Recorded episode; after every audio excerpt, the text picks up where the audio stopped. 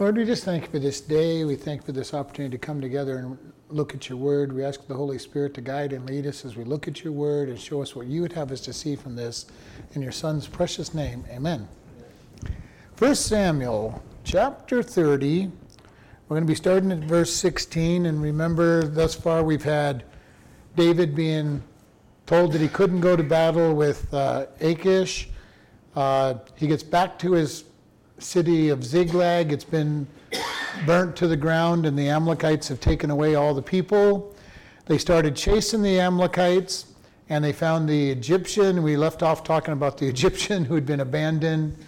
And uh, he makes the deal with David that he will take them to find the Amalekites that have taken, taken their people.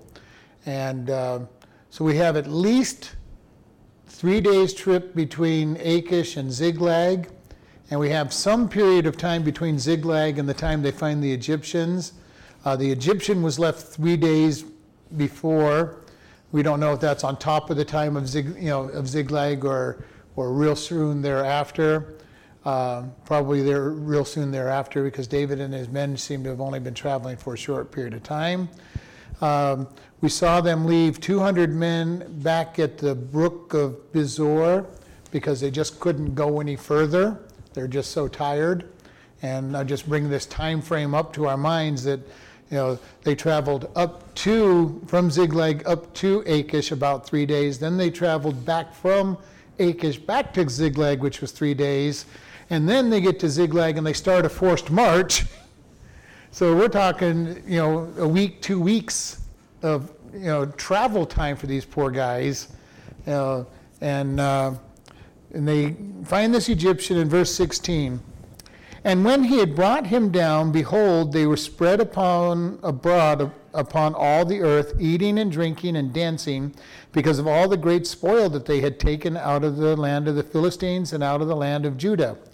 And David smote them from the twilight even unto even unto the evening of the next day, and there escaped not a man of them save four hundred young men which rode away on camels and fled. And David recovered all that the Amalekites had carried away, and David rescued his two wives, and there was nothing lacking to them, neither small nor great, neither sons nor daughters, neither, neither spoil nor anything that they had taken to them. David recovered all.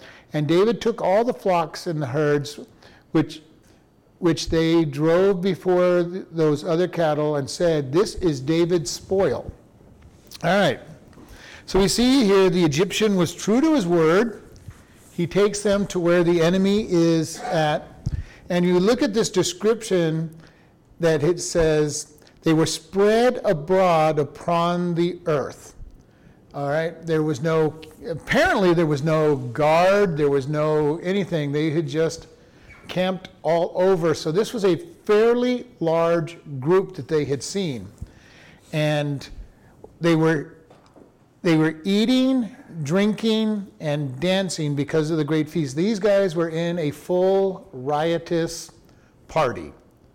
All right? Uh, they were eating, drinking. The dancing is the, the, the idea in the, in the language is that it was a feast dancing. They were staggering all over them. And these guys were wiped out. Uh, they were going to be an easy battle for David and his men because they had been partying. How long they had been partying? Uh, long enough that the uh, Egyptian had been left for three days. And so maybe it had been a three day party already at this point in time, or at least a two day party. These guys had been partying and drinking and feasting and they were having a grand old time. They had, they had been victorious, and they were enjoying the spoils of their victory. And we see David come upon them, and it says in verse 17 David smote them from twilight even until the evening of the next day. Now, twilight has an interesting connotation because we don't know, the Hebrew used twilight as both the morning and the evening. Okay, so we don't know whether he came upon them at dusk after they had been partying all night or if he came upon them at the daytime. Really doesn't necessarily matter. Uh, But when David comes and fights them, I tend to believe that it was evening to, to, to evening of the next day, so it was only about a 24 hour battle. Uh, if you believe it's in the morning, it's not a big deal, but that means that they're fighting almost 36 hours after a long forced march and after a trip, you know, to the northern part of the country and back again. Yeah, anything's possible. I tend to believe that this is a twilight, meaning the evening, and they fought for 24 hours. Again, how big was this battle? These guys are drunk out of their minds. They're, you know, they're, they've been feasting. They're stuffed. Uh, they're not in a condition to fight. So again, I kind of believe it's a 36 hour, uh, 24 hour rather than 36 hour battle, but it's still an easy battle.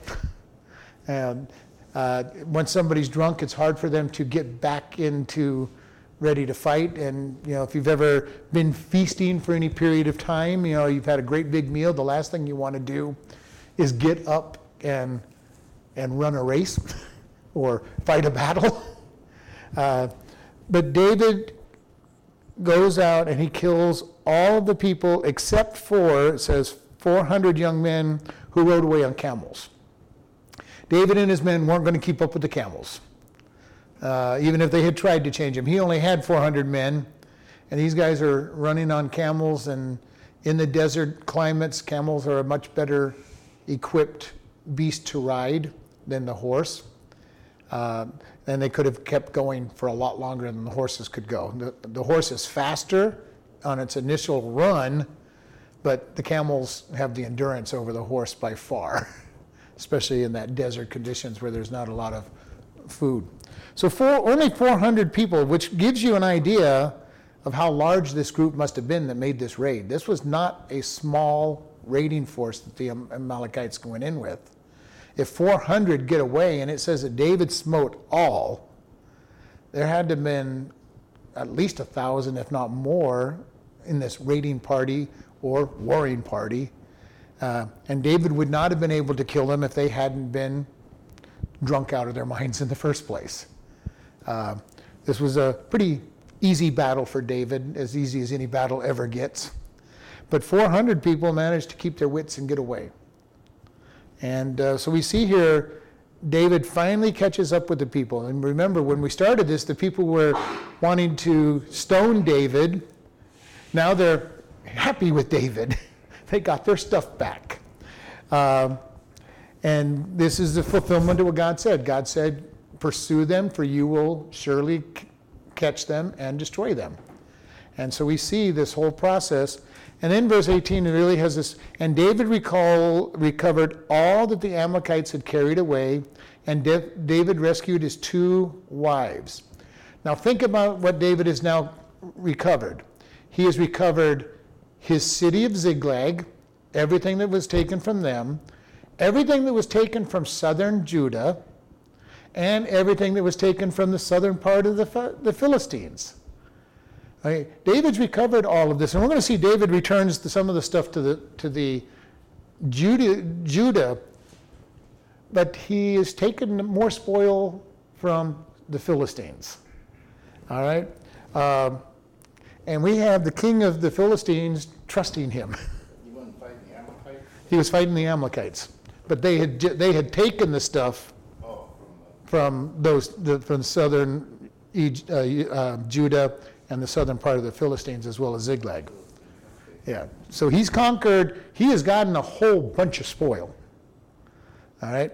Now, and uh, it says, and, and again points out that David got his wives back. Uh, the writer of this book wants to make sure we know David got his wives. You know, the, his wives were taken, now we got them back. Um, and there was nothing lacking in them, neither great nor small, neither sons nor daughters, neither spoil nor anything that had been taken. David recovered it all. And David took all the flocks and the herds which they drove before those other cattle and said, This is David's spoil. So out of all the animals that were brought in, David took the sheep and the goats. That is what that literally means the flocks and the herds, or the sheep and the goats.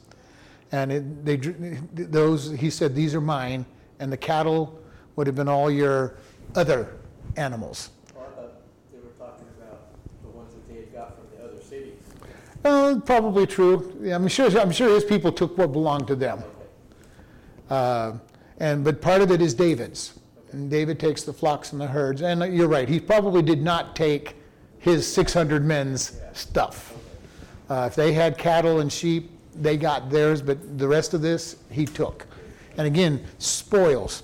Part of the reason that his men were upset with him when they found Ziklag destroyed, they were already upset with David because remember, when you went to battle, your pay was the spoils of the battle.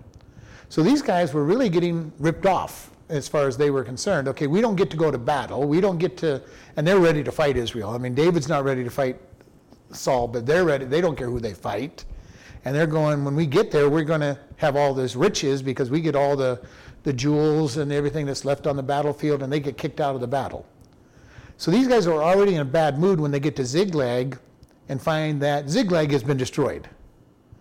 And then they're ready to kill David, and now they're getting the spoils from a lot of different places. A lot of different places. And they're going to feel it like it is ours. It's all ours. We got it, it's ours.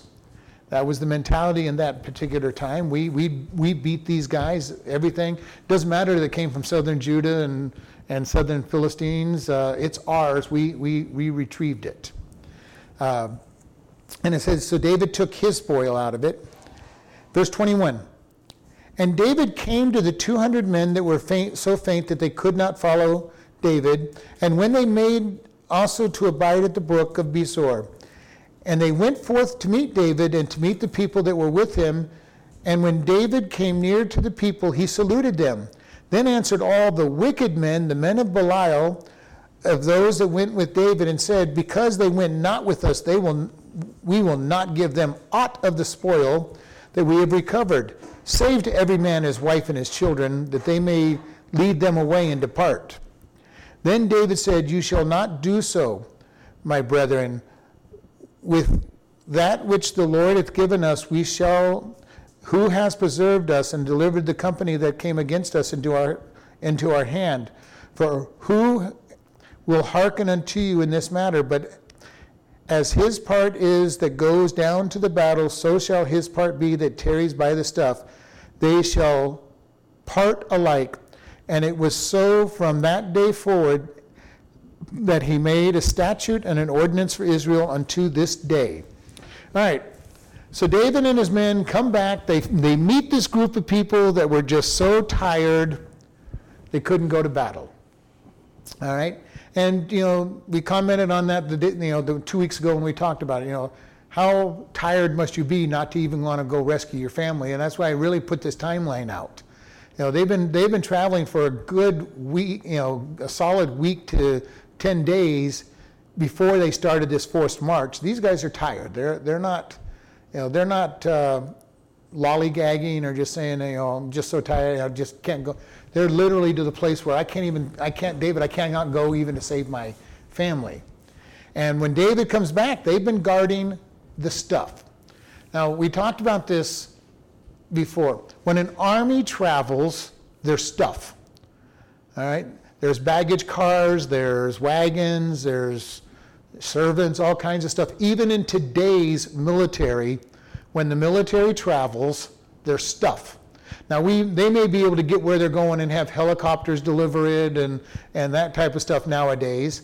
But even then, even in today's today's battles, you usually have a line of trucks that come in later on and supply your forces. Uh, this is what was going on. David basically said, okay, you 200, and we see here he says, those who guarded the stuff. We know that David had some kind of wagons. He had gone to battle, he had gone up to go to battle with Achish. He was sent back. They would have had wagons and, and baggage. They get to Ziklag. Ziklag's destroyed, so they're going to take everything they have to chase these guys. And all of a sudden, they're now able to free up. He goes, okay, two of you, 200 of you are not able. You guys just guard, you guard the baggage cars. That way, when we come back, if we don't catch them or whatever, we get beat and we're retreating, we'll have our stuff. All right? They were the supply. You know, they were watching the supplies. And uh, when David comes and meets them, they greet him. They go, "Hey, we're here." We, you know, they, they salute him. And then in verse 22 it says, "Then answered the wicked men, the men of Belial." And what did we talk about? What is Belial? Sons of Satan, sons of evil. You know, th- those who are bad. So it really repeats it twice. The wicked men, the sons of Belial, the sons of Satan, basically. They say uh, they stayed back. They don't get anything. Yeah, okay. And then they go, they start out, they're not getting anything. Oh, well, we'll give them their kids and their wives and their kids. Okay, they had no plans to give them any animals, any of the spoil, nothing.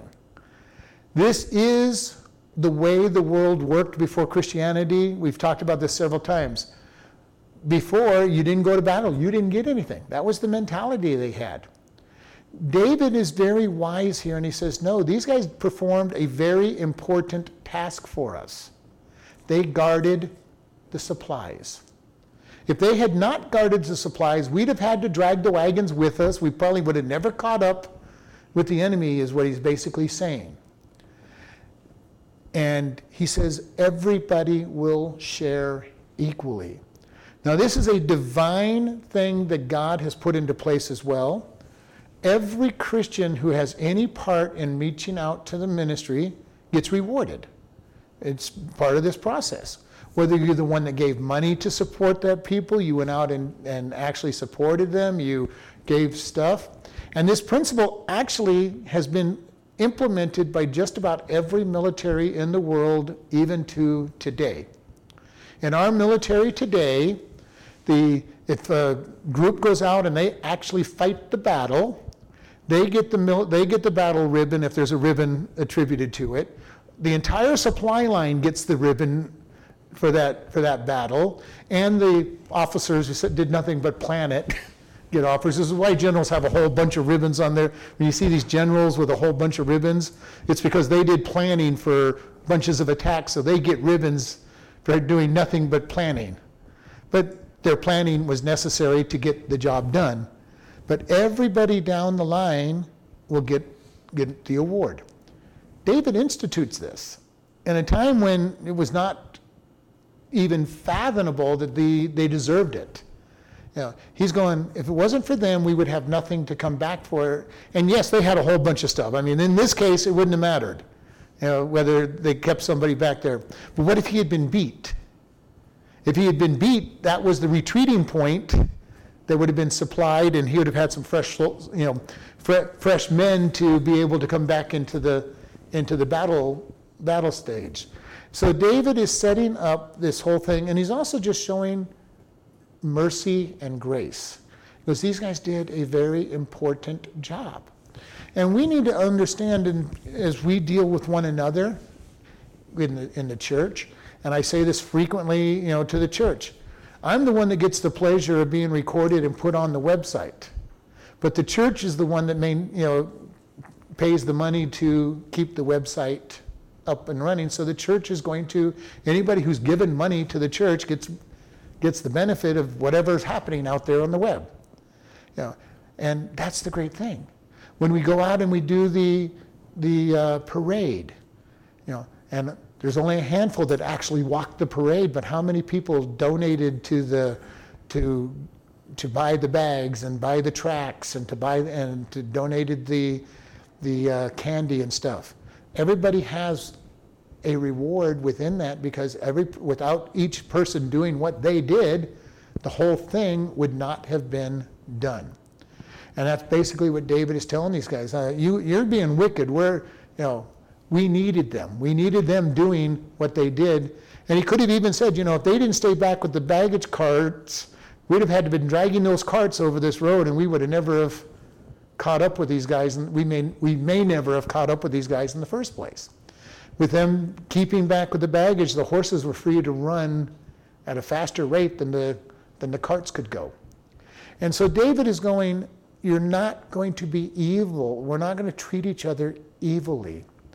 And, you know, this is something that we need to be careful of even when we're dealing with one another as Christians. A lot of times people look, well, you know, what has that person done? Well, I don't know what they've done, but God knows what they've done. They might be the greatest prayer warrior in the church, in the group. They might they might be the one giving the most money. I don't know what they do, and I don't care what they do because it's between them and God. And that's what David is saying here. You know, what is it that is going to be done? Who is going to be benefited the most from it? Everybody. Everybody. You know, and I can think about uh, we, you know, what in the Bible has got such great rewards, and we look at these things you know, and look and see how did people get rewarded. And it's fun to be able to see afterwards. You know, David, uh, Joseph told his brothers, "You intended evil by selling me as a slave. God intended good from it." Know, Joseph tended to understand all things work together for good. You know, you thought you thought you were going to do evil, you were getting rid of me, and yet God sent me ahead this is what he tells his brothers, so that I could rescue you because there's five more years of famine still coming. Get dad down here. Okay?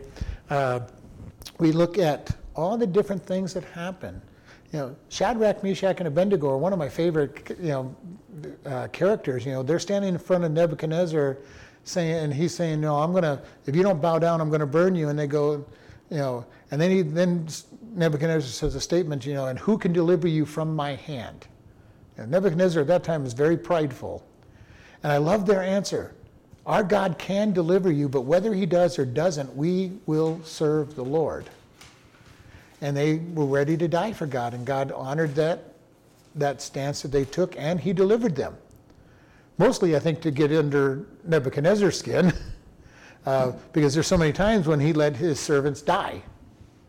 Uh, you know, we, we look at somebody like a Jonah yeah. Jonah uh, told, Go to Nineveh.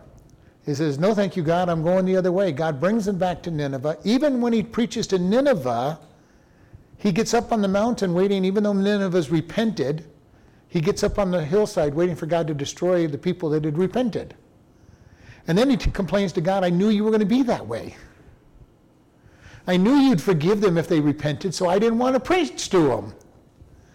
You know, it's kind of amazing. We've got somebody like Jonah who probably isn't getting a lot of rewards for, for the rescue of Nineveh because he didn't want to and he was waiting for them to be destroyed. And God gave him all kinds of pictures and stuff to it. You know, and the very nature of God is for, for grace and mercy. The disciples all fled from Jesus at his death, and he had to restore them. And then they went on, once they were filled with the Holy Spirit, to give their life for Christ and start a movement that has not stopped until still hasn't stopped really. Uh, and it's slowing down, you know, uh, but has not stopped. And they changed the world. Their, their, moving, their moving and preaching the gospel changed the world from the very violent, cruel place that it was to a place that generally loved and, and moved forward and lifted up people's rights. Uh, and this is the great news that God has is that he moves forward and he uses people and he's used people all along you know and it was something that just dawned on me the other day is what what great blessings even the thief on the cross because everybody will comment and I used to comment about it the same thing the thief on the cross has you know, just died and went to heaven. His story has led a lot of people to the Lord. He's probably got rewards that he knows nothing about, you know, knew nothing about at the time because people were going to get saved because of what he did. Long, long line. What did Jesus say about Mary? Leave her alone because what she's done for me will be talked about throughout the ages. You know, God has touched us over and over again. And we don't know fully what our life's impact on people will be. Uh, I have never checked it out, but there's said to be a long line of, of people who have directly gotten saved from D.L. Moody to Billy Sunday to, to Billy Graham. And I've never checked it out to, to prove it, but I trust the people I've heard say it. But you know, long line.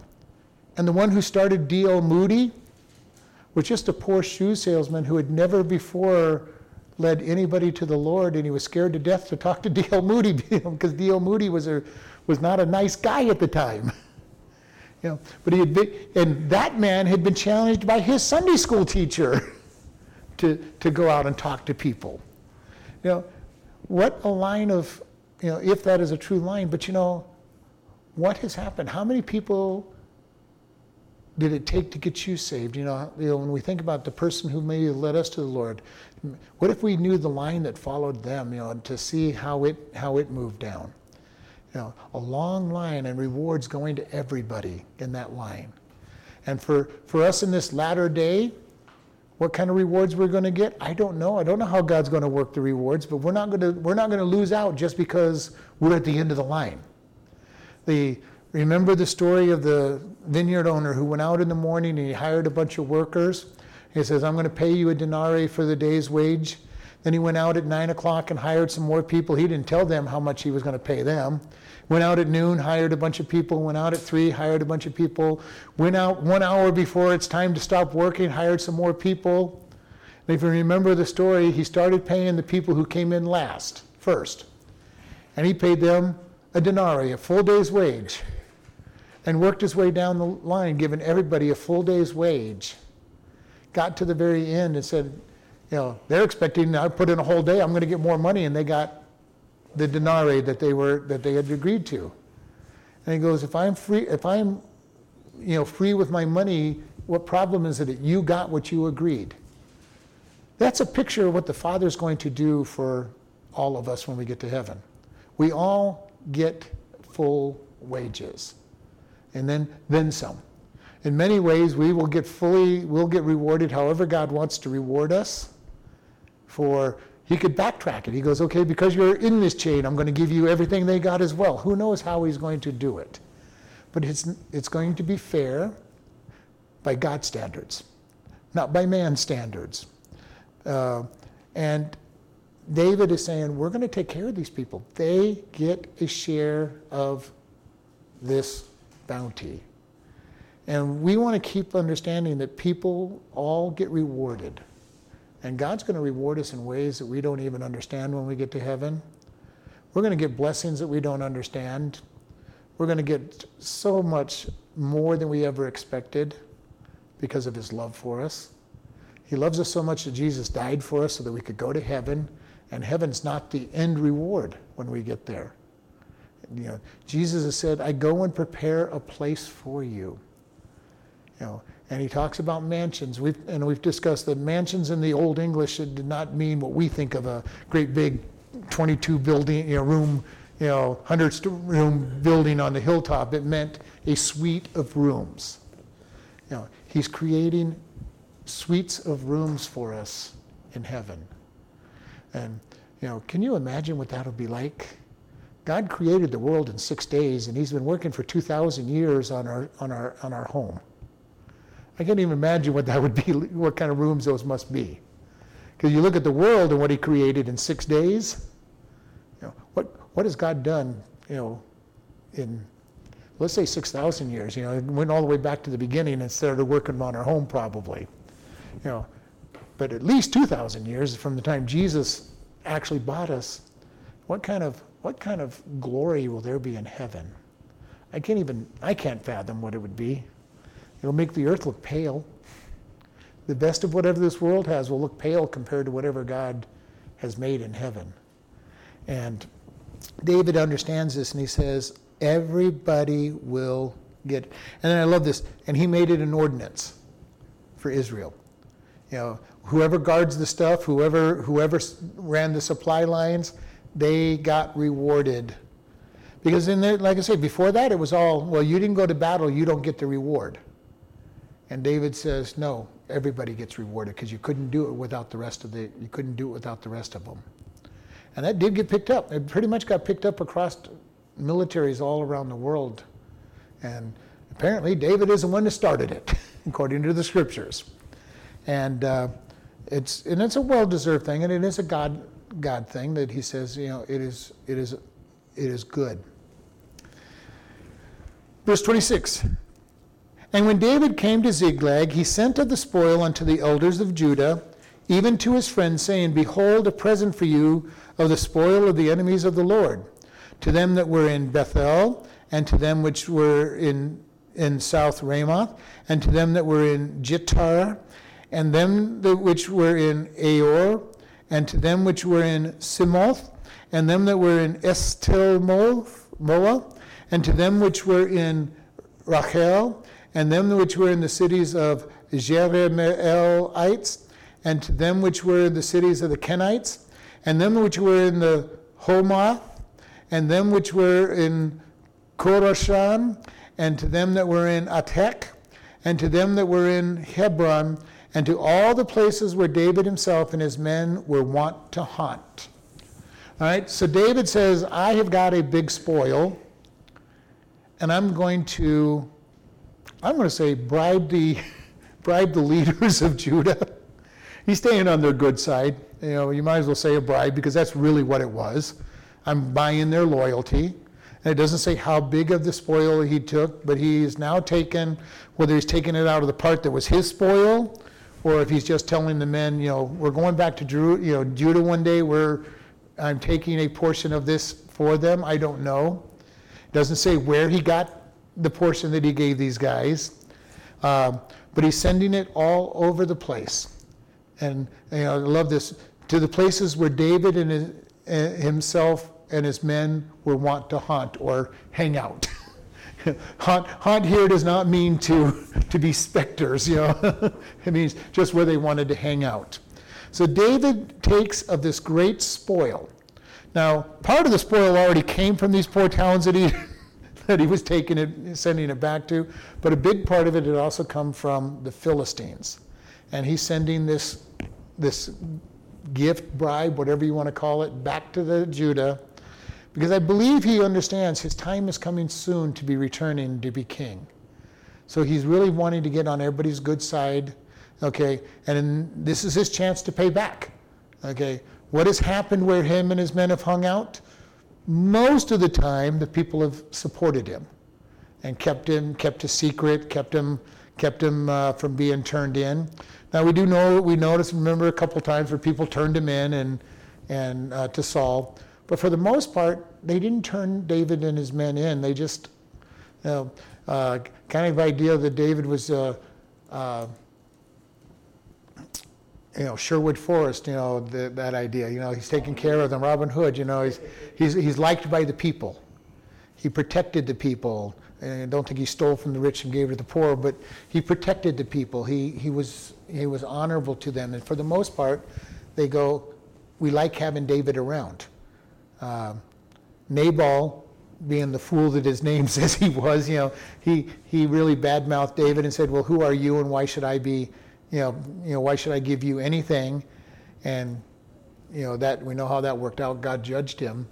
But he's now sending back. This is his opportunity. You guys have supported me, you've paid me, now here, I'm going to send you back gifts for being so kind to me and kind to my men. So you might say gifts, you might say bribes, you know, whatever, whatever term you like the best. He's sending gifts back to people that have protected him and, you know, and his friends that have been, been keeping him and said, here, these are part of what God has given me. I'm now giving to you. Because remember, David doesn't have a lot. He has this whole time that he's been running from Saul, he has nothing. He's gained a couple wives, but he's never had a whole lot. Him and his men are refugees, and you can't you can't build a farm when you're a refugee. You, you really can't have any, uh, you know large flocks and herds. You might keep a handful of goats and and sheep to have some stuff, but you when it's time to run, you're going to leave those things behind because sheep and goats do not travel fast. So when it's time to run, you're running. And then you're eventually hoping that somebody's going to give you some goats and sheep and cows at the next place you go to. And so now David's saying, okay, you guys have helped me. I'm now blessing you back. And this is something that does happen, and we understand when we honor God with our gifts, He eventually sends them back. Now, usually in our lifetime, not, but not necessarily. He does promise it later on, but it inevitably will happen even in our own lifetime. When you give somebody something, God will provide you the gift back and, and then some. And apparently, David's gift was then some. okay, all right, you gave me a couple, couple of sheep and goats here. I'm giving you a, you know, a whole bunch. you, you help support me, I'm giving you a whole bunch. And this is the way God works in our life. And this has been so wonderful. We see that He just blesses. And it is not that we give to get a blessing.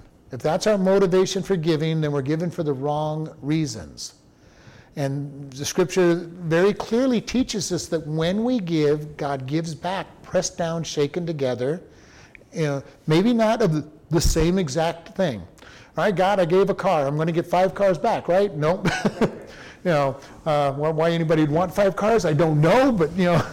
Uh, you know, but we hear it all the time on the on the televangelists. You know, give me my you know hundred dollars, thousand dollars, ten thousand dollars, and you'll get back you know ten times or a hundred times or whatever. No, that's not what the scriptures teach us. If that's your reason for giving, you're given for the wrong reason. We give to God to support God. We give to people to help them. And then God says, "Oh, you're, you're helping others, you're helping, you're, you're helping support the church. Now, let me give back. And that may be just having, you know, sometimes it's finding the best deals out there and getting much more than you normally could. Uh, one of the great things when I first came to this area was God blessed me in so many ways. I made a third of as much money and made and, and ended up with more stuff. And it's like, God, I don't understand this. and I don't understand it. And how does God do this? I don't know. How God can say, okay, I want you to give me 10% of your money and you're going to get you're going to buy more stuff with your 90% than you would have bought with your 100%? I don't know how he does it. There's gifts involved, there's special deals involved that we find, there's people supplying, you know, extra things for us. All I know is that when you give to God, blessings follow. And I really do, have, and I've always said this, I really believe that if you don't give to God, He takes His 10% anyway. Whether you get worse deals, breakdowns, uh, you know, uh, all kinds of things that God says, okay, you didn't want to give me your 10, your 10%, I will take my 10%. How about just peace of mind? Peace of mind, yo, that's, to me, that's one of the greatest things, just knowing the peace of mind that God's in control.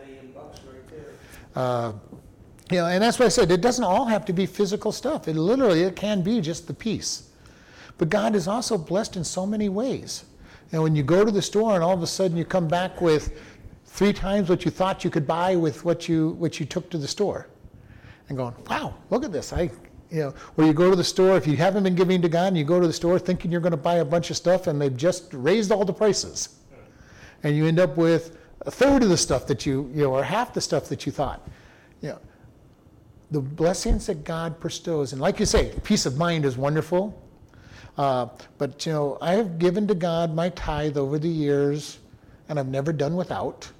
Have I had all the great blessings and everything that some that I might have been able to buy if I had spent all of it? Well, I don't think I would have been able to buy all the stuff if I hadn't honored God in the first place. But I don't feel like I've lost anything. You know, in my lifetime, I've always had a roof over my head. The utilities have always been on, and I've been a- and been able to get back and forth to work. Now, sometimes it was the Shoe Leather Express to get me back and forth to work, but you know, but as you said, there was peace. You know, I haven't gone without. I don't miss it. No, I don't, you know, it's gone. I don't even think about not having it or I could have had it. I just, not even, I just don't miss it. it's just part of what I do. Yeah. It's like, okay, God, here's your part, and I pay Him first. Here's your part, God, and and then, okay, God, whatever else, whoever else gets paid. And the good news is everybody else gets paid. Sometimes I don't understand how they all get paid, but they all get paid. And that's the good news that we have. And that God takes care of us.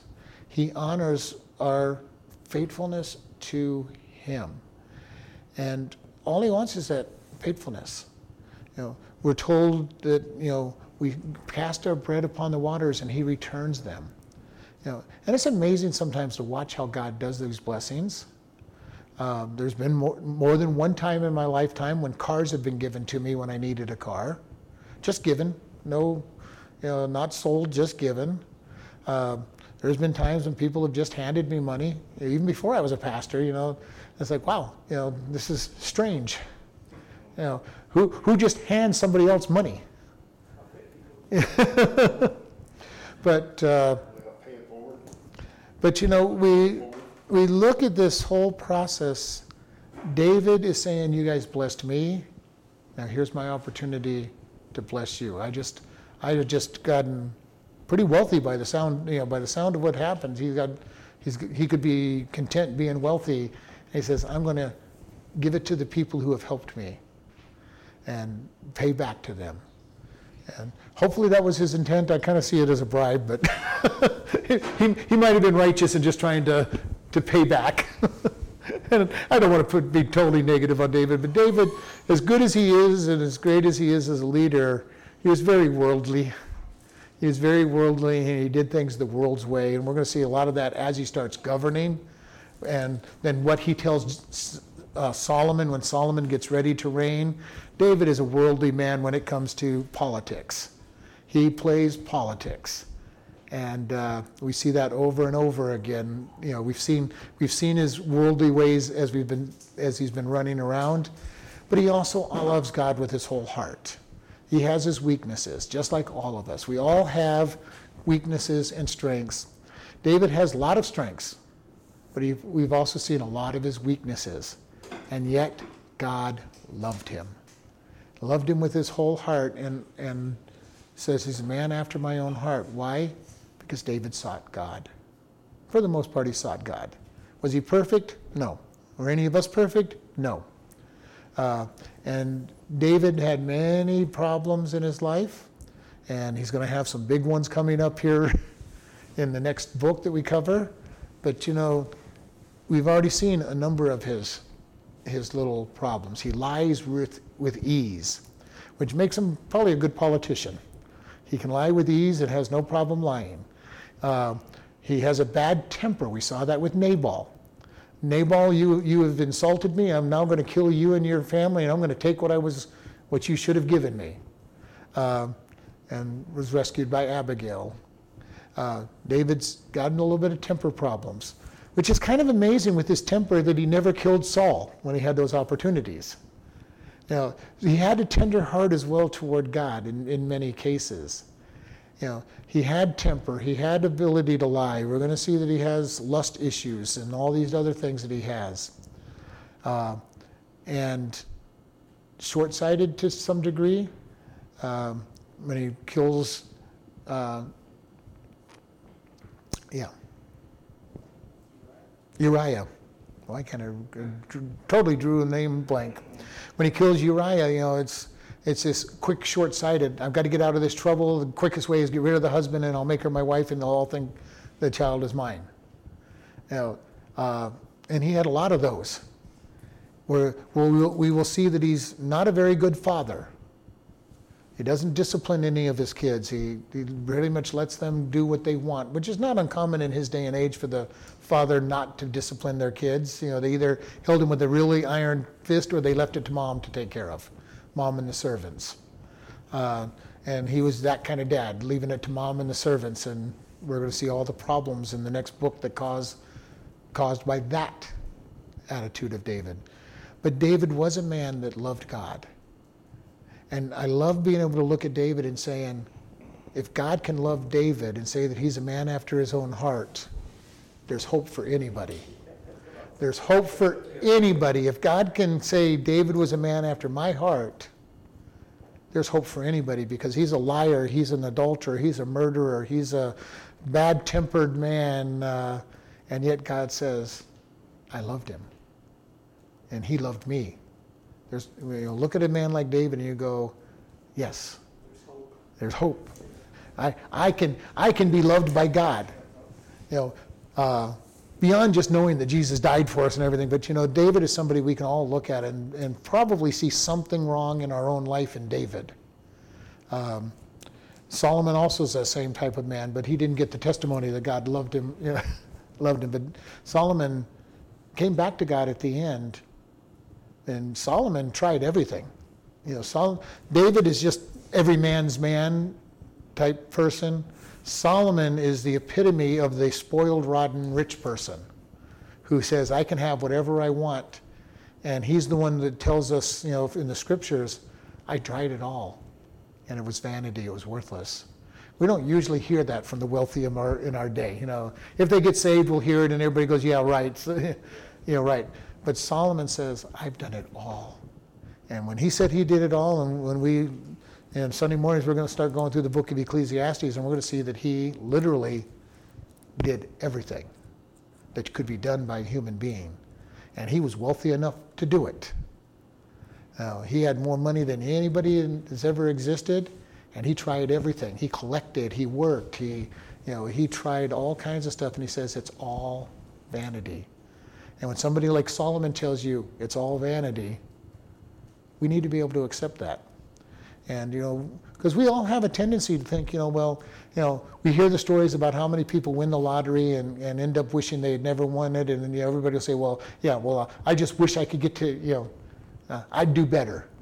No, you wouldn't. You wouldn't do any better than all the other people that failed. Failed. You know, if you got wealthy, you'd be just as miserable as the wealthy up there because wealth does not satisfy in the long run.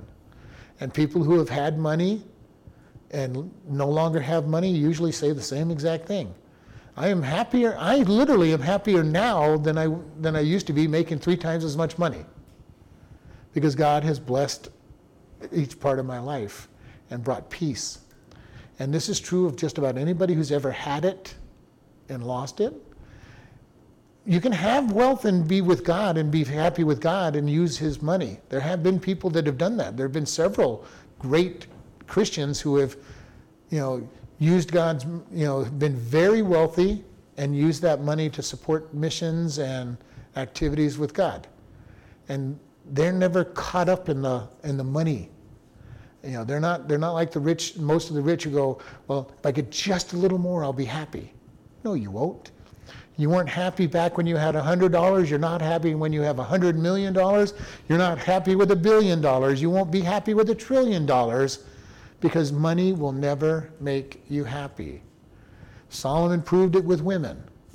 You know, uh, you know you're never going to be happy because happiness must be in God ultimate happiness must be in God. Can we be happy for short periods of time? Yes. You know, most people get really happy when they buy their brand new dream car, their brand new dream house. After they've had it for a little while, the, the newness is worn off, the smell is worn off, the, and somebody else has bought, you know, bought something a little bit better or has something that they perceive to be a little bit better, and they're no longer happy. Happiness will not last without God and we see it over and over. People will look happy in the bar while they're drinking and playing around with all their so called friends.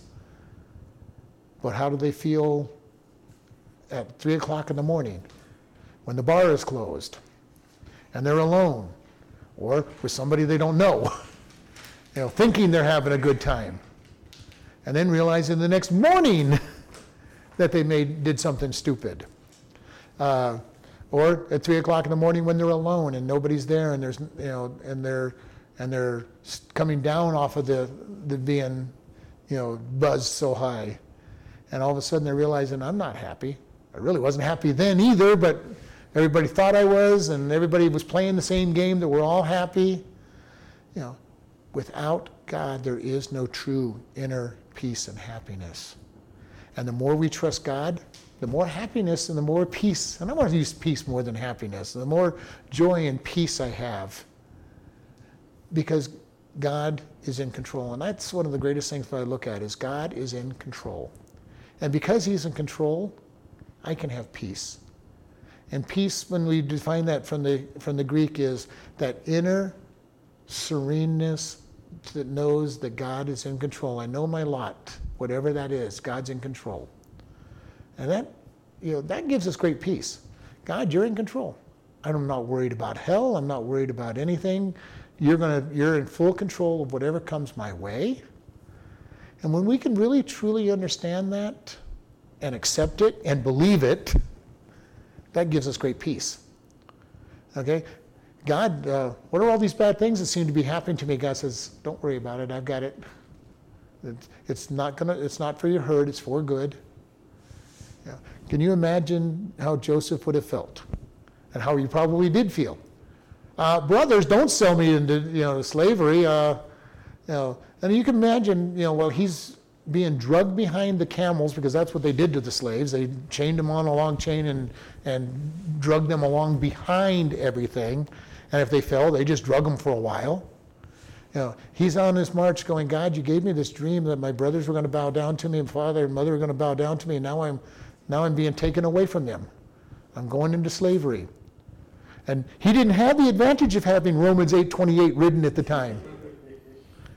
Okay, but he had to put his trust in God. All right, God, uh, they sold me as a slave. I'm in Potiphar's house. All right, God, I'm going to do the best I can. You know, I'm going to do a job for you. I'm going to honor you rises to rises up in rank, you know, being being looked at, being being moved.